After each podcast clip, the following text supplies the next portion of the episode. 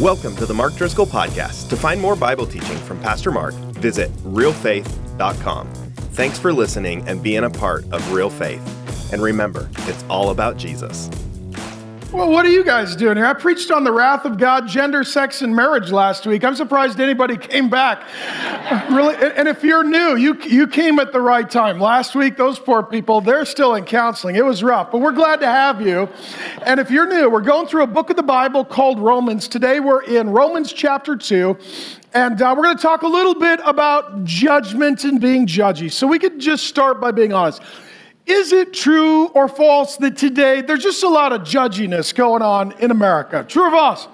A lot of judginess, a lot of political judginess, a lot of mass judginess, a lot of economic judginess, a lot of racial judginess, a lot of social judginess, a lot of moral judginess, judgy, judgy, judgy, judgy, judgy, judgy, judgy, judgy. We're going to talk about that because there's something in us that looks at the world and says things are wrong, they need to be made right. That's called righteousness.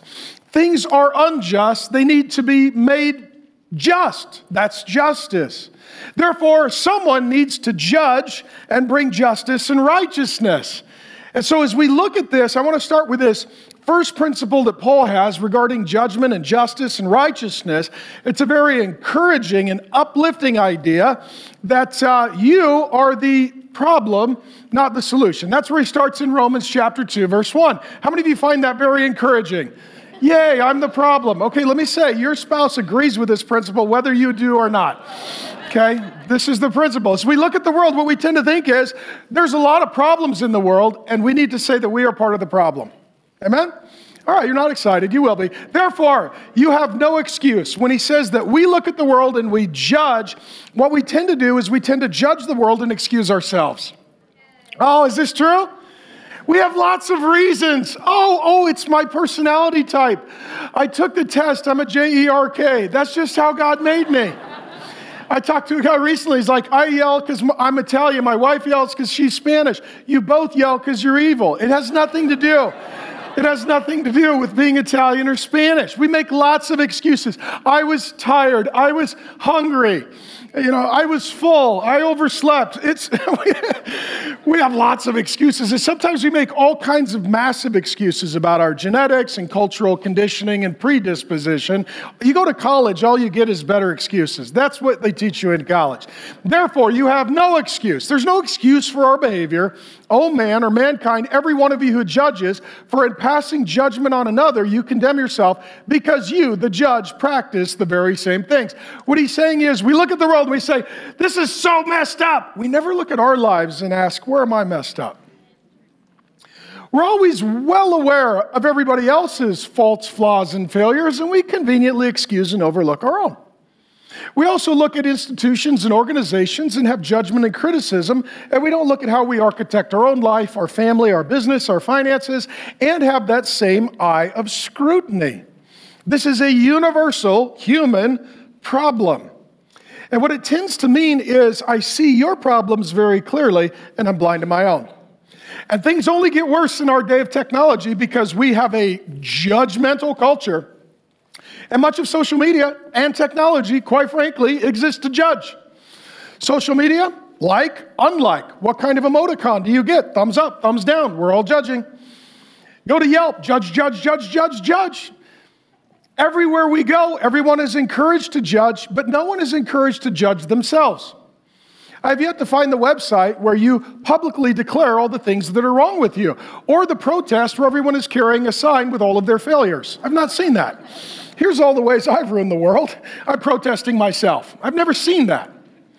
The, the assumption is always those people are the problem, we are the solution. And what Paul says is that is, in essence, hypocrisy because we tend to judge people by things we don't do. So let me talk a little bit about a spirit of judgment.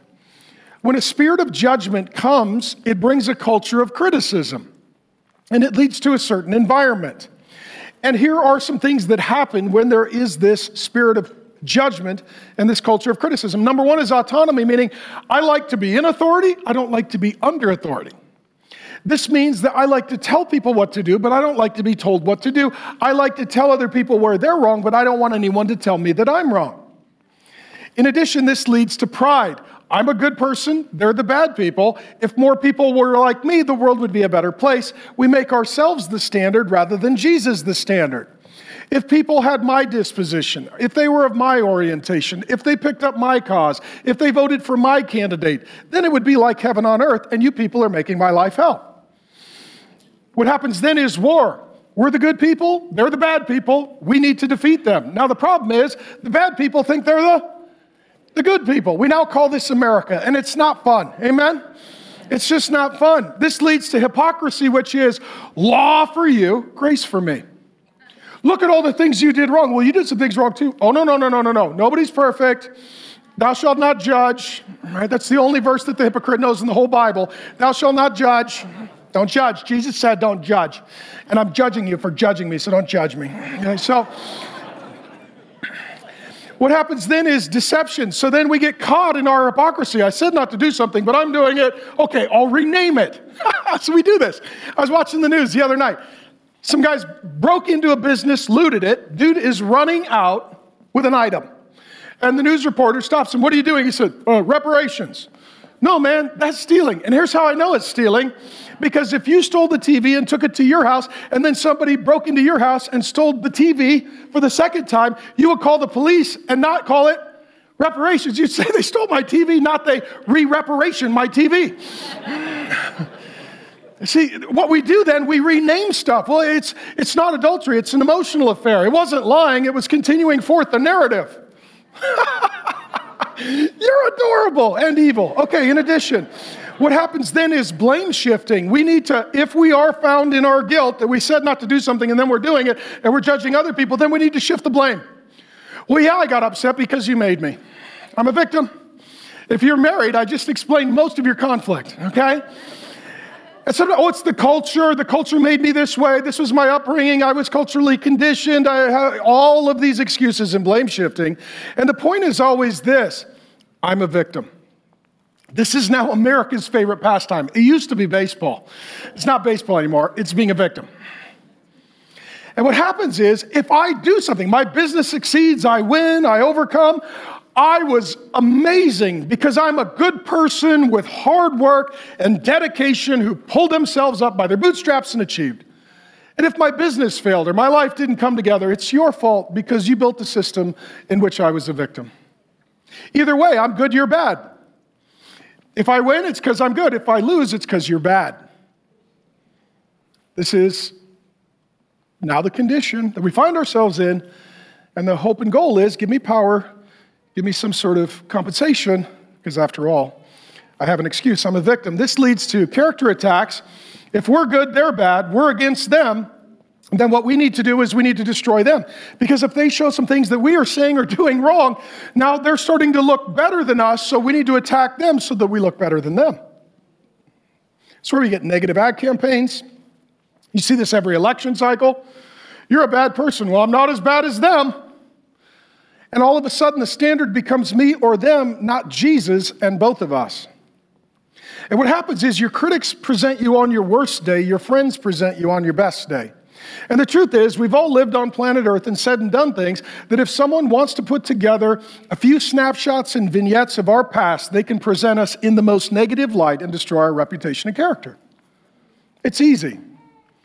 Well, what happens then is a negative narrative gets set. If you have a culture of judgment and criticism, and what that means is, I am always judging you, and the negative narrative is, it doesn't matter what you say or do, I'm going to interpret the new data in light of the negative narrative. So even if you do something good, it's because you're trying to deceive people into thinking that you're not bad. So whatever you say or do is in the negative narrative. We're getting conditioned by this with social media. We're getting conditioned by this in media. We're getting conditioned by this in our cultural political climate. And if it comes into your family or church, your marriage or business, it is going to be as messy as it is in America. And then ultimately, it culminates this spirit of judgment and this culture of criticism in an unholy alliance. They're bad, we're good, they might have more troops than us. We need to recruit others to the fight. We need to form an unholy alliance with people who will fight against them and with us. Whether or not we agree with these people, all that holds us together is a common enemy. If you have this kind of culture, this this critical culture, this spirit, and I will say it is ultimately a demonic spirit. Satan is called the accuser. And right, this is just constantly accusing. The Bible says that there is now no condemnation in Christ. We'll get to that in Romans 8 1 down the road. This is accusation and condemnation. And this spirit of accusation, this spirit of judgment, this culture of critique, just give you some practical applications. And this is what Paul is warning against. If it gets into a church, this spirit of judgment and this culture of criticism, what you get is a religious environment with lots of man made rules and lots of judging, and it's something that we call legalism. And all of a sudden, everyone is just sort of biting and devouring, Paul says elsewhere, and attacking and criticizing one another. They're beating one another down. They're not building one another up. They're not pointing out the things that are encouraging. They're only focusing on those things that are discouraging. This also leads to a desire for perfection and what we would call harsh accountability. I'm going to hold you accountable. That's a spirit of judgment and a culture of criticism. If this also should get into a family system, particularly with parenting, it creates an impossible environment to raise a healthy child. If one or both parents are the judge, it means that the kids are always on trial. And what tends to happen in those environments, those judgmental attitudes and dispositions, they don't distinguish between sins and mistakes. Everything is in the same category. Uh, we had a saying when my kids were growing up, and it was, oh, that wasn't a sin, that was just a mistake. We all make mistakes. How many of you have raised a kid, right? You raised a kid? Do they do some things that are frustrating but not sinful? Yes. Just so you know, they're going to poop their neck. They're gonna, some of you are single. You're like, how do you do that? I don't know. They will poop and then it ends up on their neck. It's a lot of, it's a lot of pressure. I don't know what happened. Right? It's a lot of PSI. You're like, that, that's, that's the craziest jump shot I ever seen. They poop their neck. And they're gonna do it on an airplane. They're gonna do it at the worst possible time. You know why? They schedule it. That's what they do. They schedule it. They're gonna get chicken pox on vacation right? They are going to wet the bed in the middle of the night, not before or after. They could wet the bed at a far more convenient time. Instead, it's always 3 a.m. Those are not sins, those are mistakes because we're human. Kids are going to spill their milk, kids are going to break their toy, kids are going to trip and fall. And what happens in a spirit of judgment and a culture of criticism when it comes into a family, everything the kid does is dealt with as if it was a sin, and they're being disciplined for being human. And it leads to a sense of perfectionism and total discouragement and defeat. Because the only two categories are you're perfect or worthless. As soon as you make even a mistake, you move categories and you're now worthless. What this leads to ultimately in a family system with kids, it leads to hiding. Because if you do make a mistake, or heaven forbid, commit a sin, not just break one of mom and dad's rules, but one of God's laws, the last thing you're going to do is come clean because you're going to get hammered and busted. This is where you get sneaky kids. Some of you were the sneaky kids. You're like, if I do it, I'm not telling them. And even if I get caught, I'm blaming my brother. Like, I'm, I'm out. If you have a culture of grace and of love and of forgiveness, where Paul is ultimately going, it then encourages people to come clean before they get caught because it's the kindness of God that leads to repentance. Okay? If this kind of spirit of judgment or culture of criticism gets into a marriage, and I know it's never gotten into your marriage, but we're talking about those other people that have marital problems. So make sure you share this with them. When there is a spirit of judgment or a culture of criticism in marriage, what does it do to the relationship? It makes it completely painful. It feels like court is always in session. One person is always the judge, sitting up on the bench, holding the gavel, and just waiting for you to do or say something wrong so that they can render a verdict. And what that is, is that's an impossible place in which to have love or intimacy.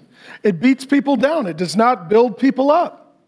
And it causes people to live with anxiety and fear. Because if I say or do anything, that's the only thing that we're going to be talking about.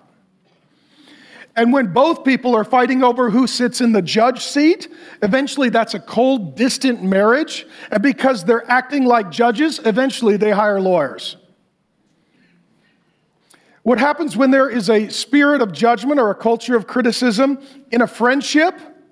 Now, this can be where two friends are always criticizing one another, or maybe your friend isn't even the one that criticizes you, but they are the judgmental one. So every time you get together with them, they're always talking about everyone else and all the things. Did you hear what they did? And this is what they said. And all of a sudden, they're keeping a record of wrongs and they're talking about everyone and everything, and it's totally exhausting. Every time we get together, it's like the worst hits get played. And all I hear about is all of your opinions of everyone that we know and your verdicts and judgment of them. This is why, for some of you, the holidays are so horrifying. I don't want to get together with my family. All we do is just hammer each other and talk trash about people. And if you say that that's not right, it turns into a Comedy Central roast, and you are the one getting roasted by the whole family. That's a spirit of judgment that creates a culture of criticism. Well, there are two options, and I believe Paul is modeling this for us. When we look at other people, when we look at systems, organizations, institutions, ideologies, and philosophies, Jesus tells us that we should treat our neighbor the way we want to be treated.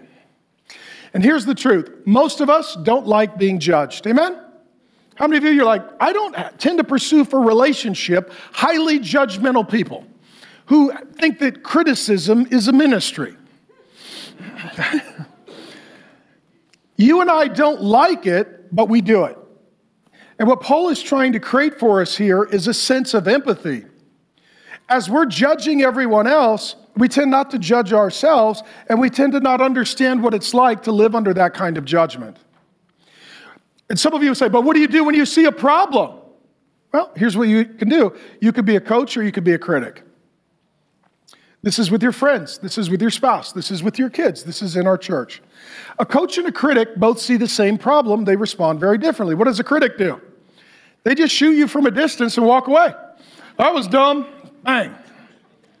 What a coach does, they draw near to you. A good coach, literally, if you watch sports, they put an arm around you. Hey, I love you. And uh, we all know you messed up. They showed it on a big TV. So we agree on that. Right? We don't need to argue about that, right? Uh, so here's the thing we believe in you, and we think you can do this. So let me give you a little tip. And now you go back out there, you're going to get a second chance, and I'm rooting for you. I want you to succeed, and I'm here to help you do it. The difference between a coach and a critic is not what they see, it's what they say. It's not what they see, it's what they say. You and I need to be very careful that in this social, political, moral environment, we are not catching the spirit of judgment and contributing to the culture of critique. That instead, we need to be people who are about love, relationship, grace, second chances, and coaching, not criticizing. Okay? So, where he goes with that is he says that ultimately, as we're looking at the world and all the people and all the perils and all the problems and all the pains, somebody needs to judge this. Jesus will judge it. Okay? We know the judgment of God falls, rightly falls. So, God judges rightly. We all judge in varying degrees and ways wrongly. God judges rightly, and his judgment falls on those who practice such things. Do you suppose, O oh man, you who judge those who practice such things, yet you do them yourself? That you will escape the judgment of God? Or do you presume on the riches of his kindness and forbearance and patience, like a loving dad who's working with naughty kids, not knowing that God's kindness is meant to lead you to repentance, which is a change of mind? Because of your hard and impenitent, just stubborn heart, you are storing up wrath for yourself on the day of wrath when God's righteous judgment will be revealed. Romans 2 2 through 25. And what he is bringing up here is this theme of judgment. We look at the world and we see a lot of problems. Now, we tend to be blind to our own. So, if we're going to judge, we need to start by judging ourselves before we judge anyone else. But as we look at the world, we realize things are wrong, they need to be made right. That's righteousness. Things are unjust, there needs to be justice. That requires judgment. And the point is that someone needs to judge, but for those who don't know Jesus, they think that they should nominate themselves to be the judge of others. Jesus says this in John 5. He says, The Father judges no one, he entrusts all judgment to the Son. Here's what Jesus is saying I sit on a throne, and I will judge everyone. Well, Jesus is not waiting for you to get to heaven and sit on his lap and help. Jesus, I'm here. We can start judging now. Jesus doesn't need you to sit alongside of him as a co pilot. Jesus is like, I'm not sure about this one. It was your cousin. Why don't you make this one? Jesus is not waiting to go get a snack and you to replace him on the bench and then render your verdict for certain people that happen to have your last name. That ultimately, Jesus is the judge and he will judge everyone justly and rightly. For the Christian, this gives us a long view of things. Now, in the meantime, as we look at the world and all the problems and pains and perils, the question is well, why is God not judging people? It's not because he's indifferent, but because he's patient. How many of you have a kid who's a little stubborn and naughty? Okay? And if your child is alive, they're stubborn and naughty. Okay, that's just the way they come. Sometimes their hearts are a little hard. They don't want to listen, they don't want to obey. They're slow to come around and agree. What a loving parent does, they're patient. Kindness, love, mercy, because ultimately, it is the kindness of God that melts the hardness of the heart. And once you know that God is loving and gracious and merciful and kind, you're willing to own your sins and your failures because you know that He is going to help you and He's not going to hammer you. Okay? How many of you are really glad that God has been patient with you? Right? I mean, how many of us, God's, if you're honest, if you look at your life, you're like, yeah, I would have set myself on fire a long time ago if it was me. Do you think God's been patient with me? You've only been with me 20 minutes. He's already been patient, right? I mean, it's, I, I, sometimes, here's what changed my perspective some years ago. I started asking, what would it be like to be married to me? Oh, I started getting PTSD and a nervous eye twitch. Like, two of me is far too many. How patient has God been with me? How patient has God been with you? How many of you, God's been saying the same thing for a long time? You're not listening. God's been showing you the same lesson. You're not learning. It's not that He's indifferent, that He's patient. He's like a father with a real kind disposition who cares about the kid and is trying to bring them around. And what He's saying is this that as God is patient with us, how should we be with each other? Because here's the thing we like patience from God, but we don't like patience for others. How many of you are like me and you're impatient? Any of you? See, I, I yell at the microwave. That's me. Okay? I feel like God put a horn on my car to minister to others. I mean, I, I'm that guy. I like things to go quick, fast. Let's go. Hey, let's do it. And then God looks at me and is like, Yeah, I was feeling the same way a little frustrated with you, son. So I'm being patient with you. You be patient with them. And we also need to be patient with God. Because if God is still working on them, then we need to wait for them. Okay? Just as He was working on us and waiting for us.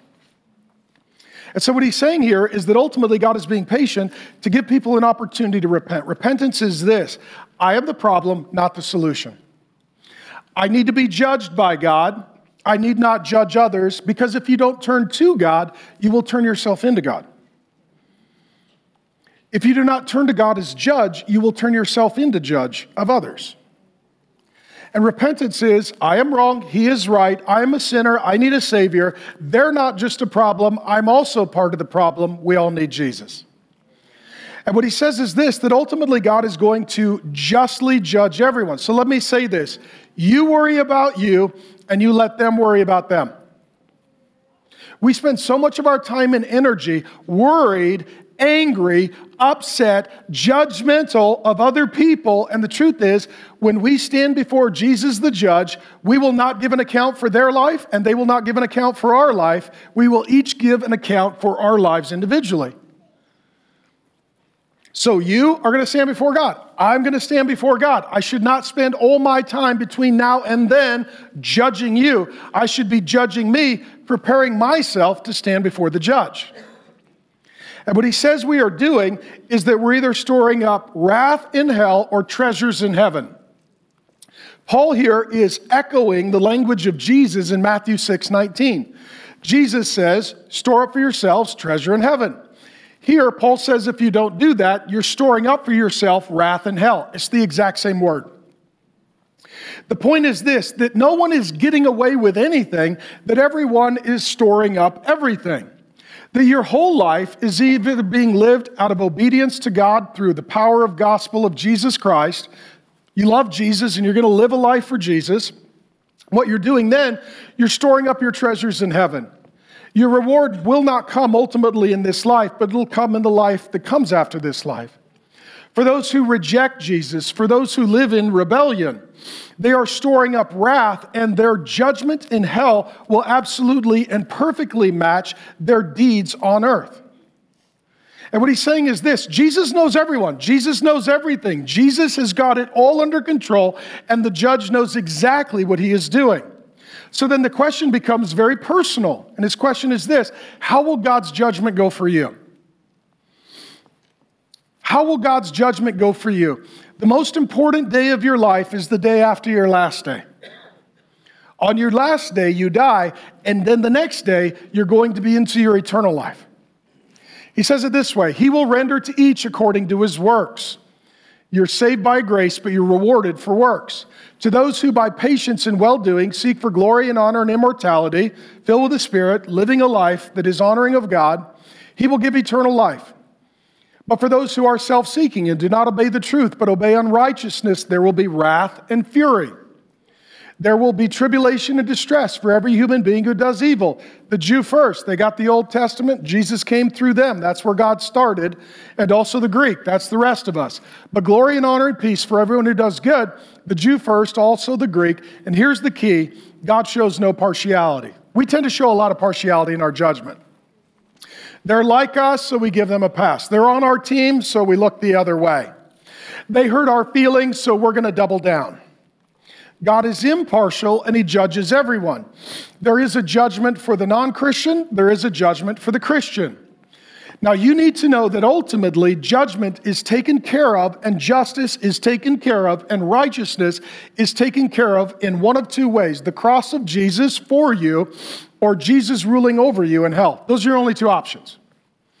That ultimately, if we're talking about judgment, then God needs to judge us. If we're talking about justice, then God needs to deal with our sin. And if we're talking about righteousness, we have to accept and acknowledge our unrighteousness. That ultimately, Jesus Christ, our great God and Savior, came to the earth. And he lived without any sin, and he was perfect and altogether righteous and good. And we hated him, and we opposed him, and we arrested him, and we crucified him. The cross shows how bad we are and how good God is. And that ultimately on the cross, Jesus Christ, our great God and Savior, substituted himself. When he died and endured the wrath of God, that was judgment for our sin. That ultimately he brings about righteousness that he pays the penalty for sin and he dies. And then he rises from death and he gives us his righteousness, which is a gift. And as a result, if you really want to understand judgment, you've got to look to the cross of Jesus. If you want to understand justice, you need to look to the cross of Jesus. And if you understand righteousness, you need to look to the cross of Jesus. And these are the three main themes that Paul hits in Romans 1 and 2. These are the mega themes.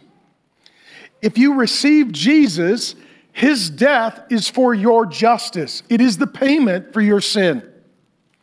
In addition, if you reject Jesus, then you are storing up wrath for yourself for the day of God's wrath.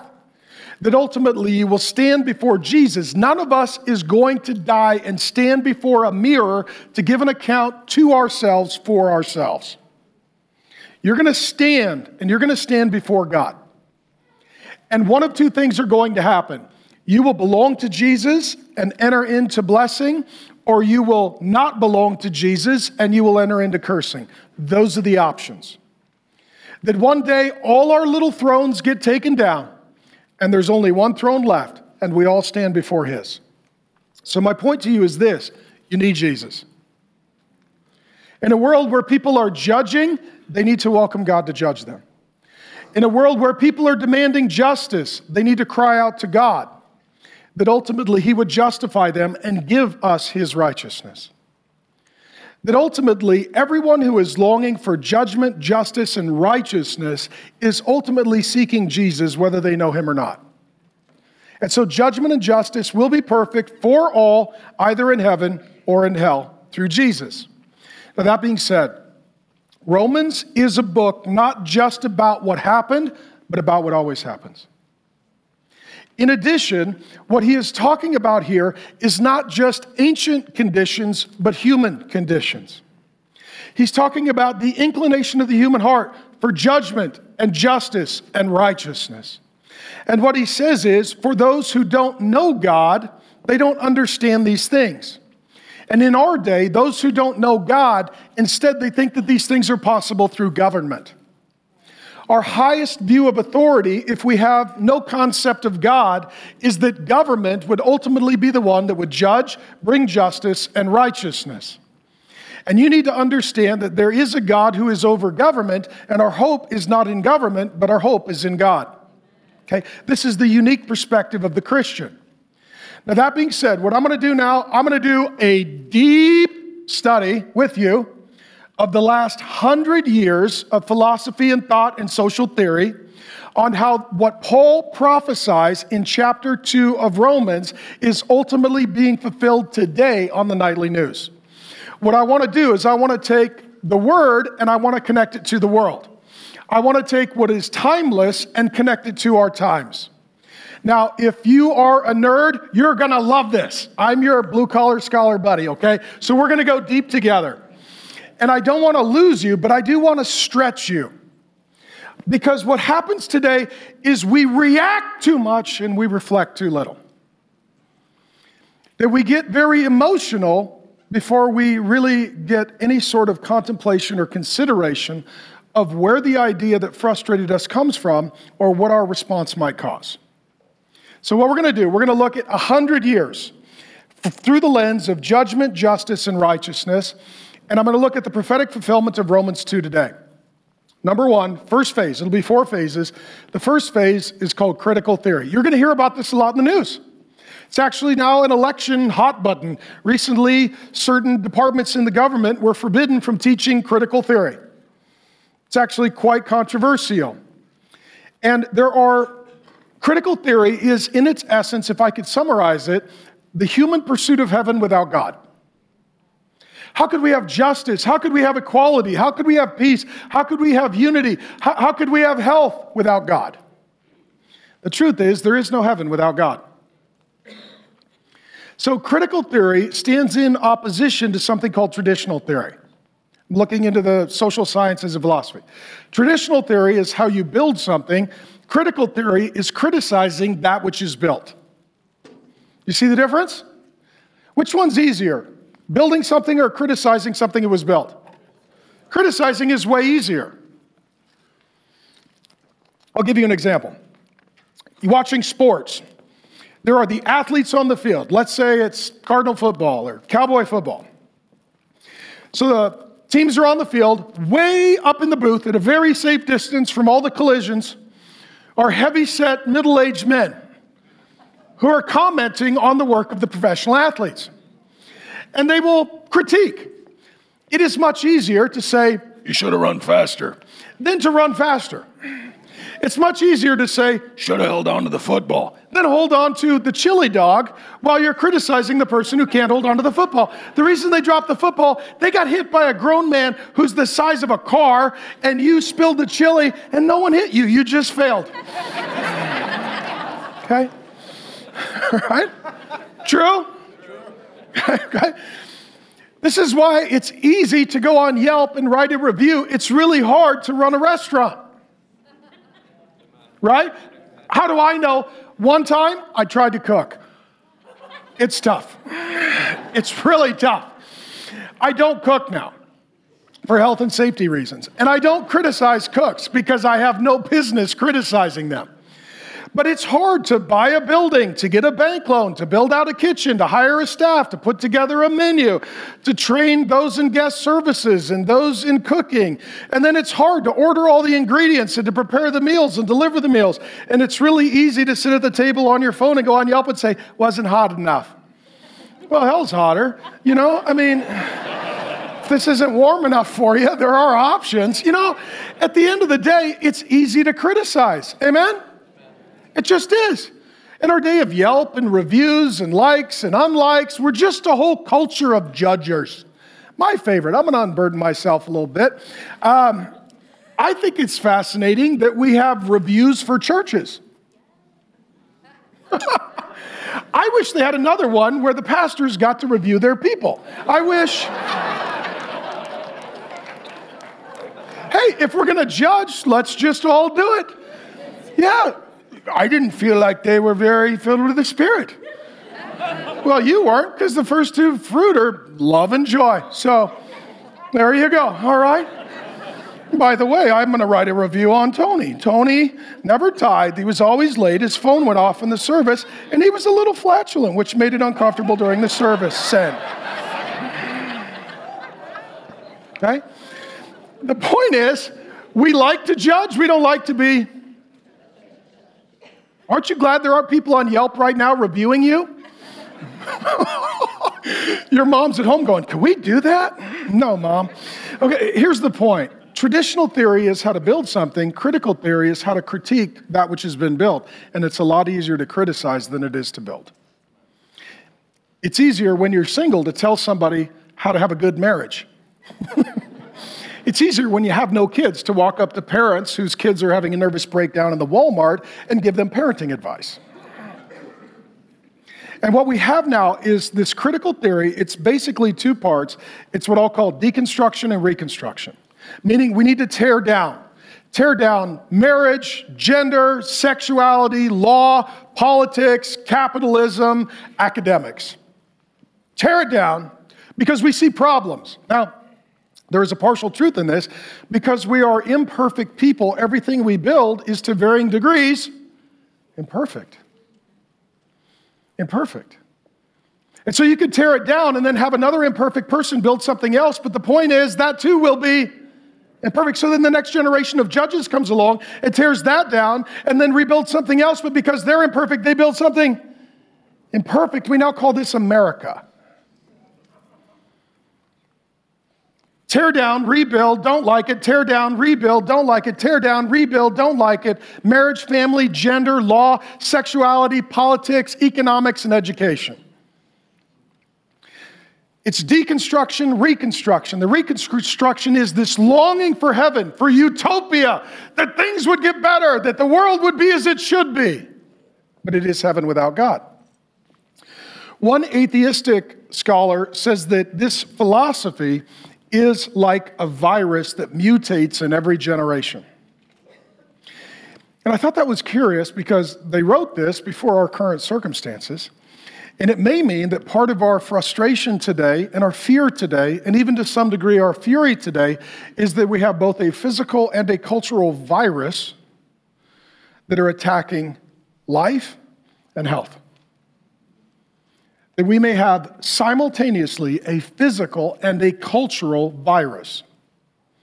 Now, that being said, all of this started, let me work historically. 1914 through 1918, in Germany, there was World War I. World War I left the German people economically and psychologically devastated. Devastated. Three million Germans died. It's a lot of people.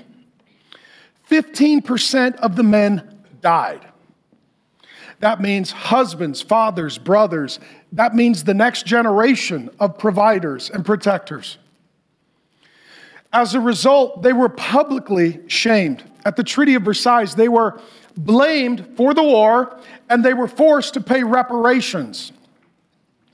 The equivalent today was around $260 billion. It took them 92 years to pay off. The result is a culture of people who feel defeated, they feel robbed, they feel oppressed, they feel that their power and wealth has been taken from them. They are hurting and they feel like victims. As a result, the philosophy that comes out of that time has a particular emotional appeal to those who are feeling similar. The system is broken. I have been oppressed. My rights have been taken. My money has been stolen. My shame has been increased and my dignity has been decreased. What happens then is in 1923 is founded the Institute for Social Research. It is the first funded Marxist think tank. It is pursuing utopia without God. It's anti capitalism and anti democracy. It is run by Jewish scholars who are Jewish by their birth, but they are not walking in relationship with God. They are culturally Jewish. And what they're seeking to do is to create their concept of deconstruction and reconstruction. What is wrong with gender, marriage, family, education, capitalism, democracy? And if we were to deconstruct that, how could we reconstruct that into a utopian society, heaven on earth, without God? They were considered countercultural radicals. Well, then in 1933, Adolf Hitler becomes chancellor in Germany and the, this is also known as the Frankfurt School and or critical theory. That was their ideology. They were moved out of the country. They were displaced by the Nazis, first to Geneva, then to Paris, and then Columbia University in New York City. It now lands in America, and it's upstream in a university. You need to know this. Universities are upstream, culture is downstream. The culture flows down from universities. If you want to know what the culture will look like in the next generation, go and see what the university looks like in this generation. The lawyers are going to graduate and come from the university. The culture makers and culture gatekeepers are going to come from the university. The politicians and the lawmakers are going to come from the university. So, what happens is they envision the best way to cause change in the world would be to get to America and to get into the university to create a curriculum that could then get into other universities that eventually would allow their theory to change the future of culture. It was intentional.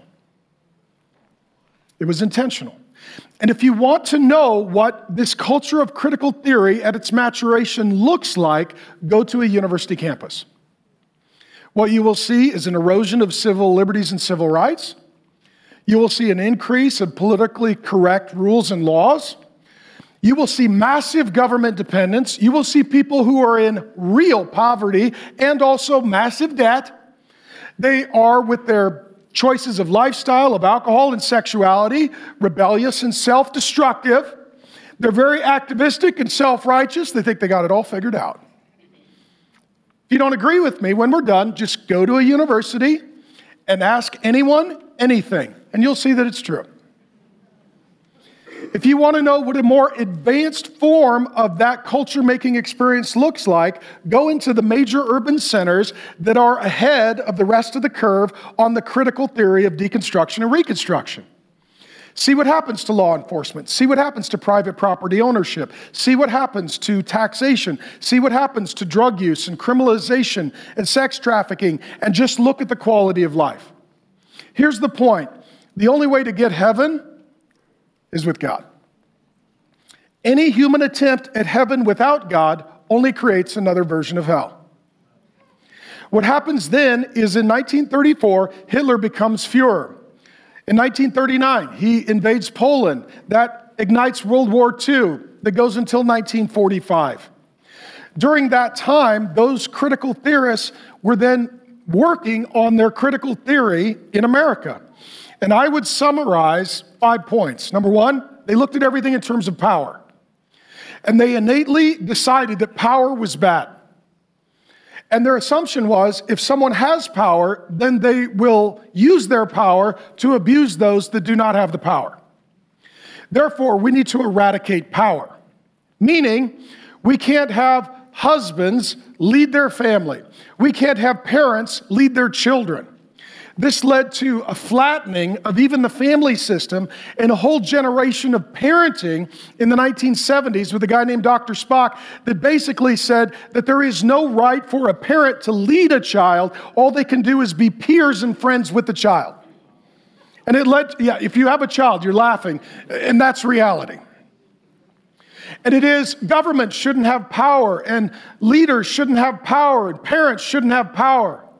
So we had to get rid of gender, no men and women. We had to get rid of government, no leaders and followers. We had to get rid of capitalism, no earners.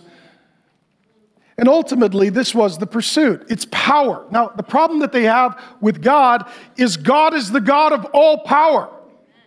Their biggest fear is that power would be centralized. Spoiler alert, it is. God is all powerful. And you can use your power for good or for evil. I can use my power to either bless or break my wife, to bless or break my children. I want to use my power in the way that God uses his power to bless, to love, to serve, and to protect. And my power is for their good. Now, that being said, the second thing is systemic oppression. Their assumption and presumption is everybody who has power helps contribute to make organizations, institutions, and ideologies that then oppress those who are under their power. So men are by nature sexist. That heterosexuals are by nature homophobic. That white people are by nature racist. That Christians are by nature religious bigots. And the systems that are built perpetuate the oppression. In addition, then they critique point three. The critical theory then looks at marriage, gender, sex, family, law, politics, education, religion, it starts to critique it. This is wrong and this is wrong, and we think this is wrong, and you could have done this better, and we would do this better given the chance. This leads to point four the concept of justice. Justice is we need to tear it all down because we can build something better. We need to get rid of men and women. We need to get rid of marriage. We need to get rid of heteronormative thinking. We need to get rid of the nuclear family. We need to get rid of democracy. We need to get rid of capitalism. We need to get rid of private property ownership. We need to get, we need to get rid of all of this because we can do better. We can do better. And then ultimately, the answer is this government.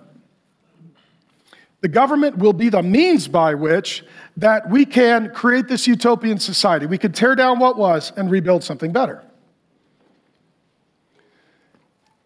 This is going to be very controversial. I haven't said anything controversial yet, so I feel like it's time. I believe that critical theory is the likely best explanation of Nazi Germany. Grace and I were in Germany. We went to one of, one of the concentration camps and visited the museums and did all the research uh, last year. What happened in Germany is that uh, so people took the concept of critical theory and they said, you know what? That's right. Those Jewish people, they have too much power. Those Jewish people, they have too much money.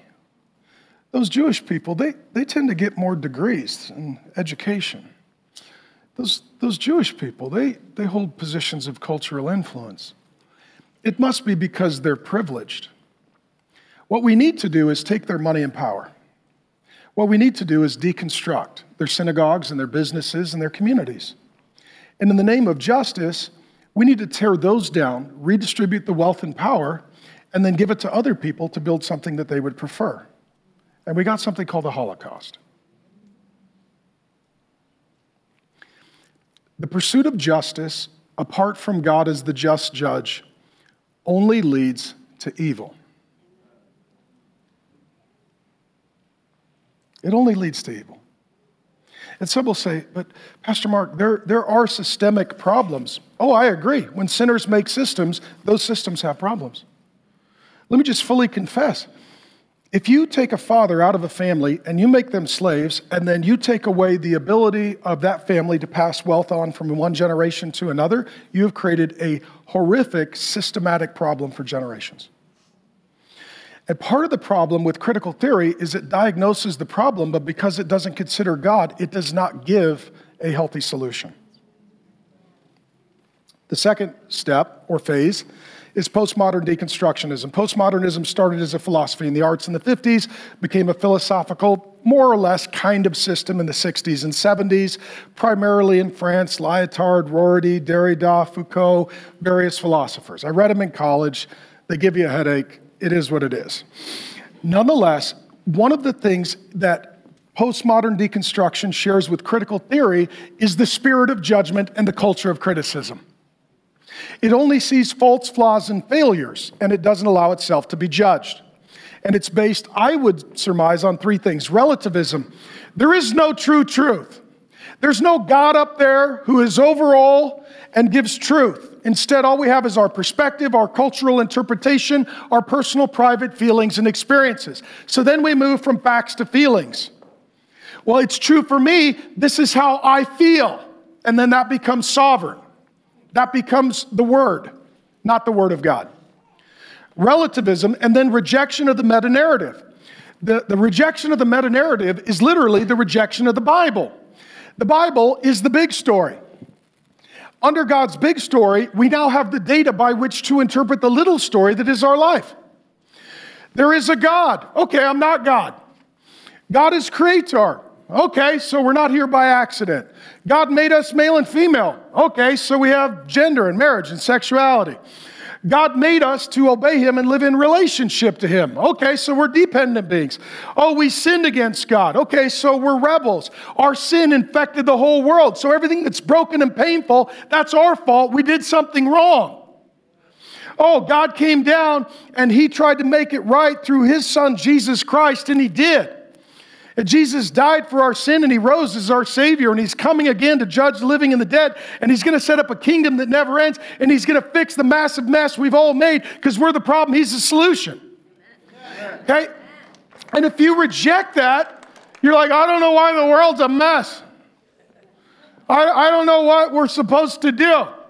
I don't know who I am. So I'll create an identity for myself, not receive one from God. I'll blame everybody else as being part of the problem rather than acknowledging that I too am part of the problem. And then I will vote for government rather than trusting God to fix all our problems. The third point is then deconstruction. Tear down. Tear down gender, marriage, sexuality, law, politics, economics, tear it all down. Now, this continued up until the point where basically everything had been deconstructed. You can only deconstruct, you can only tear down until there's nothing left to tear down. And once you tear everything down, you're homeless. And so what happens then is phase, phase three, they go back and they grab critical theory for the Reconstruction Project. And now we call it social justice. This became very popular at the universities upstream in the 1980s to the 2010s. This is where you started to see gender studies, women's studies, fat studies, Native American studies, post colonial, which is post Western studies, black studies, queer studies. This is where campuses became fully entrenched with, with very strong affirmative action codes and also politically correct speech requirements. As a result, what comes out then is a push to add sexual orientation and gender identity to civil rights. What comes then is the push for gay pride parades and the push for legalization of same sex marriage. And what's really weird in my journey so I got saved, I became a Christian in 1989 in college at a state university. I didn't come from the evangelical subculture. I didn't go to youth camp. I didn't speak in tongues for my seventh birthday. I didn't accept Michael W. Smith into my heart at age 11. I didn't do any of that. I'm on the outside. I get saved in college and I go to the classes, and these were at that time electives, and now they are mandatory classes. Uh, one of our kids went to get an economics degree at a university. First class talked about gender spectrum. Second class was a class on economic theory and finances, and the first text they were given was from Karl Marx. And the teacher talked about how great it would be if we could redistribute wealth for the purpose of equality, as if there was an equality of outcome, not just an equality of opportunity. They forgot to mention that he was a genocidal mass murderer because when you go to take people's stuff and give it to somebody else, they tend to hold on to it, so you got to kill them to get their stuff. So, my son, because he's my son, he's like, What about the mass murders? Er, yeah, we skipped that. Just read Karl Marx. Now, if you go to school, before you can get to even your degree, you got to take all the prerequisites. And I was saved in 1989 in this context. Every class I go to is deconstructing and criticizing Christianity. And I start asking the question well, do you have a better idea? You got anything better than Jesus, forgiveness, grace, eternal life, hope, peace? Nope, just complaining. Okay. So I, I, studied under heavy enemy fire. And then I graduate, we get married, I start doing college ministry on a college campus, fighting these demons for most of my adult life in a major urban city that is very, very left. And then I got invited to some media interviews. Next thing I know, Mother Jones, National Public Radio, way out there on the left. They want to interview me. What do you think? And I'm saying things like, I'm a man who believes the Bible. And like, that's crazy. So it's newsworthy. He's got a Bible in pants. He's a radical, you know? Um, so then so then I start preaching and teaching, and I get invited to one of my first conferences to speak at. I get up, I do a whole talk on postmodernism, deconstructionism, trying to anticipate the reconstruction that will come, because what I'm seeing on the college campus, I believe, is prophetic for the future. It became the number one selling tape that year at this major Christian camp. It was a tape. If you know what that is, Google it. It used to be a thing. It's how we listen to stuff. Okay? They would deliver it to your house on a dinosaur if you ordered it before we had the internet. That's how it worked. So then I start preaching and teaching and writing, and then comes something called the emerging church that is seeking to deconstruct Christianity and Christian theology and reconstruct a better view of Christianity, a new kind of Christian. And I'm battling that battle for years head on. And then I've lived my whole life under the criticism of critical theory and deconstruction. There was even a class on me at a university where we lived. I was at a bank. I go to the teller, young guy. He's like, Pastor Mark, yes. Good to meet you, brother. Oh, he's like, I'm not a Christian. Okay. I said, Well, how do you know me? He's like, I listen to your sermons. Huh, that's weird. He's like, Yeah, we watch them in our women's studies class. Oh. I'm not a woman. Why are you studying me? I got he said, Yeah, we're, we're looking at uh, toxic masculinity and uh, heteronormative sexuality and patriarchy. We watch your sermons and talk about it. I was like, Really? Really? He said, Yeah. Yeah. He said, You're, you're our case study. I wear boots, I drive a truck, I eat meat.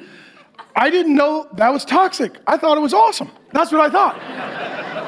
And I'm not going to wear a tutu, eat to- tofu, and drive a Prius so the prof feels better. Like I'm, you know, that's not.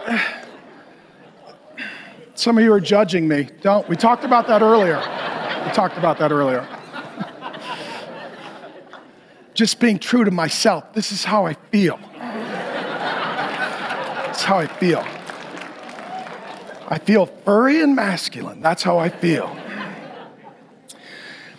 And so then we transition. I'm like, Lord, what are you doing? What are we doing here? Now I know. It's really weird. Now, the whole culture is dealing with what I've been battling my whole adult life. And now we moved to Arizona, and I get to be a voice crying out in the desert, which is fun. And as all of this is happening, many Christians are asking, what is happening? What is going on? Where, what is the, where, what do we do? We're going to open Romans. We're going to think God's thoughts after him. We're going to interpret everything in light of the Word of God and have God's categories, not the cultural categories. Okay? And many of you have moved here from those cities. We're the fastest growing city, county, and hottest real estate market in America. And people are coming like, oh, I got out. What do I do now? Welcome. Welcome. See? All the gun owners laugh. They're all glad to see you. We got your back. Okay, good. Welcome to Arizona. Phase four. You ready? Doesn't matter. I'm going to go there anyways. The cult of wokeism as secular religion. What we now have is social justice is a few hundred year old term, and it means fixing errors and problems in systems. And what we see now is that it has become the new religion. This is what an atheist commentator says. He says it's a new religion which explains the zeal and the controversy and the legalism and the pressure to join. You and I could call it a cult because we're Christians. It's a secular cult, it is a godless cult. Everything God creates, Satan counterfeits. And so wokeism comes from this concept it is the counterfeit of being born again. Born again, I was dead, now I was alive. To quote the old hymn, I was blind, now I see. I was asleep, and now I'm awake. I didn't see all of this. And now, thankfully, my mind has been opened by the critical theorists and the social justice activists. And now I see like God sees. I see clearly and I judge clearly. I don't need God. I am awakened. I am a little God. And I'm here to judge, pour out wrath. What happened in the 2010s is social justice scholarship, in quotes, pulled all of these disparate disciplines together under the guise of critical theory. To quote Romans 1, they exchanged the truth of God for the lie. And they worshiped and served created things like their philosophical system rather than the creator who rules over all. And claiming to be wise, they became fools. But you can't tell them that because they don't have a sense of humor. So let me show you how this new religion is really now the greatest threat to the gospel of Jesus Christ. Number one, they have their own trinity it's postmodern deconstruction, critical theory reconstruction, and social activism. They also have their version of the Bible, and that is their feelings. You can't argue against my experience. What I feel, what I experience, that's true for me. They also have a concept of original sin. In Christianity, our father Adam imputes his sin nature to us. We'll hit that in Romans 5 12 through 21. And they would have something similar. If you were born a male, you were born with a flaw, and you're automatically a sexist. If you were born white, you were born with a flaw, you're automatically racist. If you were born in the West, you were born with a flaw, you're born to be a colonialist. If you are a Christian, you were born with a flaw, and that's that you're a religious bigot. So the original sin is repenting not of things you have done, but repenting of things that God has done.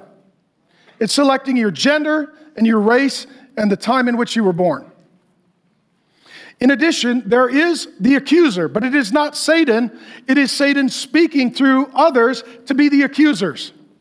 And so now it's you're guilty, and you said this, and you said this, and you said this, and you said this, and you said that. And it has many pastors filled with fear and running in cowardice and apologizing for the word of God.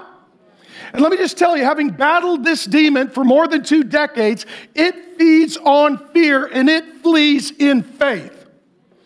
That you and I need to be very careful that we love people, but we understand that our war is not against flesh and blood, but powers, principalities, and spirits. And the accuser speaking through others means that they are simply captives in war whom Jesus needs to set free because they are echoing the enemy. There is also a counter-cultural view of the demonic. Our view of the demonic is that there are ungodly, unholy, and unhelpful spirits at work in the world, and they would say that there are similarly invisible, immaterial forces at work like prejudice and privilege and bias.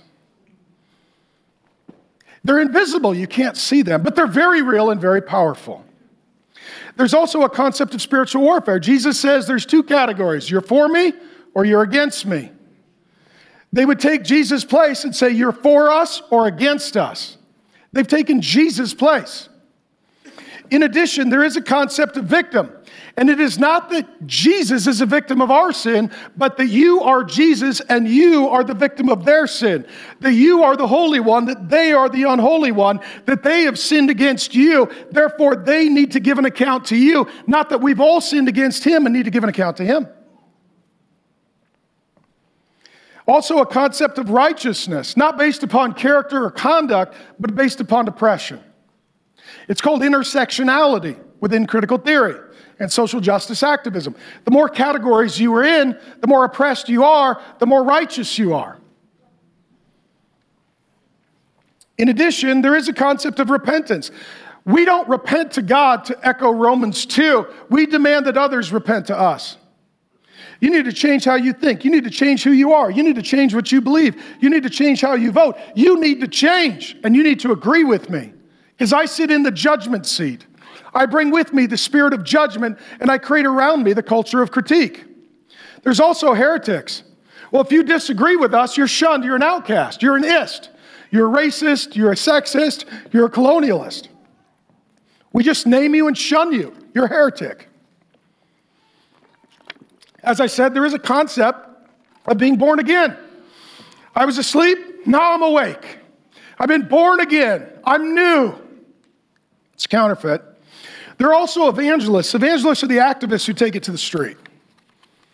True or false? The activists have taken it to the street. And there is the rendering of court and judgment, but it's not the court of God, it's the court of public opinion. We're all going to get on social media. We're all going to get on the internet. We're all going to go onto the news and we're all going to judge you and render a verdict. Court is in session. There's also a counterfeit of crucifixion. If we don't like what you're saying or doing, we're going to crucify you. We call it cancel culture. Your show's coming off the air, your business is getting shut down, you're getting fired, you're losing your deal, you're dead to us. We're going to crucify your reputation, your future, your family, your income, and your opportunity. You're going to hang for that. There are also Pharisees. In the Bible, the Pharisees are the religious neatniks and the nitpicks, and they're all into the details, and they're always looking for a safe space, and you're always violating them. This is where they'll talk about microaggression. I, read one list. What's microaggression? People who think they're right, they raise their voice and use their hands a lot. Holy smokes, I am a professional microaggressor. also, things like these gender pronoun police. Hey, what's up, bro? How do you know they're a bro? You don't know how they identify. That's very binary and judgmental. Their inner child feels spanked. You need to ask them what pronoun that they want. Oh, gosh. Oh my gosh, can we drug test you? This is crazy. Okay. There is also a view of the kingdom, and that is give us all the wealth and power, and we will distribute it as we see accordingly. God doesn't need to reward, we will reward. There is also a concept of jihad. Jihad is where religion is imposed, not proposed. You either convert or die. That's where we're at. You join us or we destroy you. There is also a concept of judgment, and everyone and everything gets judged except for them. Could we look at the life of your leaders? Could we look at their behavior? Could we see their marriages, their children, their finances? Can we put them under the same scrutiny that everyone else is? No, because we are in the God seat. We judge. We're not in the sinner seat. We don't get judged. Concept of heaven, we're making heaven on earth concept of hell, if you don't join us, we're going to come and set your stuff on fire. Let me say this to my pastor friends, whom I love with my whole heart, including some guys that have gone apostate that have worked with me in the past. This is not the time to compromise the gospel of Jesus Christ. This is not the time to apologize for the gospel of Jesus Christ.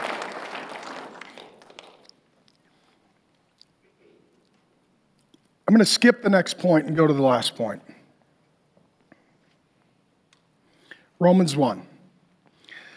I am not ashamed of the gospel of Jesus Christ. Okay? I'm not ashamed of the gospel of Jesus Christ. That's what Paul told us in Romans 1. For it is the power of God. Critique can point out the problems, but there is no solution without God's power. If you want to see justice, if you want to see judgment, if you want to see righteousness, proclaim, preach, obey, heed, use the gospel of Jesus Christ. That everyone is a sinner and that Jesus is the only Savior. that our hope is not in government, but in God. And God is not being slow, He is being patient. And He will return to judge the living and the dead. There will be judgment, justice, and righteousness for the believer and the unbeliever for all eternity. God is not being slow, He's being patient. So that right now you can get right with God. Right now you can receive Jesus Christ. Right now you can be filled with the Holy Spirit. Because before you fix any problem, God needs to fix you because you are a problem. Before you can be any contributor to goodness on the earth, God needs to take the badness out of you and put the goodness of His Spirit in you.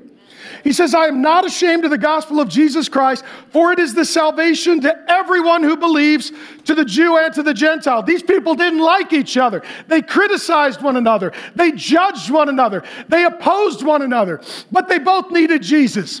Here's what I'm telling you black people and white people need Jesus. Rich people and old people need Jesus. Strong people and weak people need Jesus. Men and women need Jesus. Young and old need Jesus. Republicans and Democrats need Jesus. And people with a mask and without a mask, they all need Jesus. That's what I'm telling you.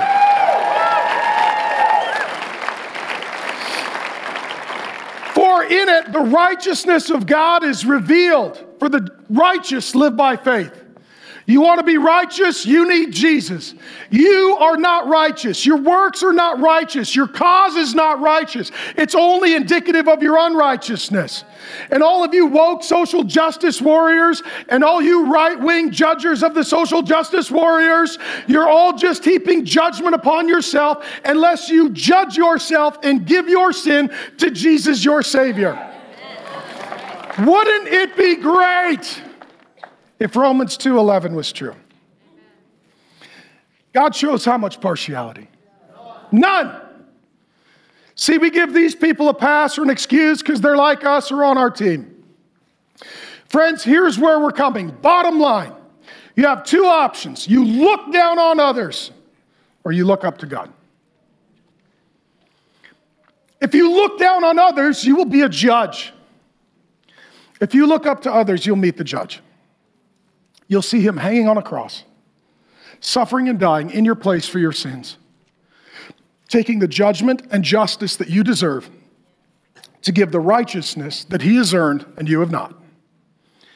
And if you look up, you will see him high and exalted, seated on a throne, coming again to judge living and the dead.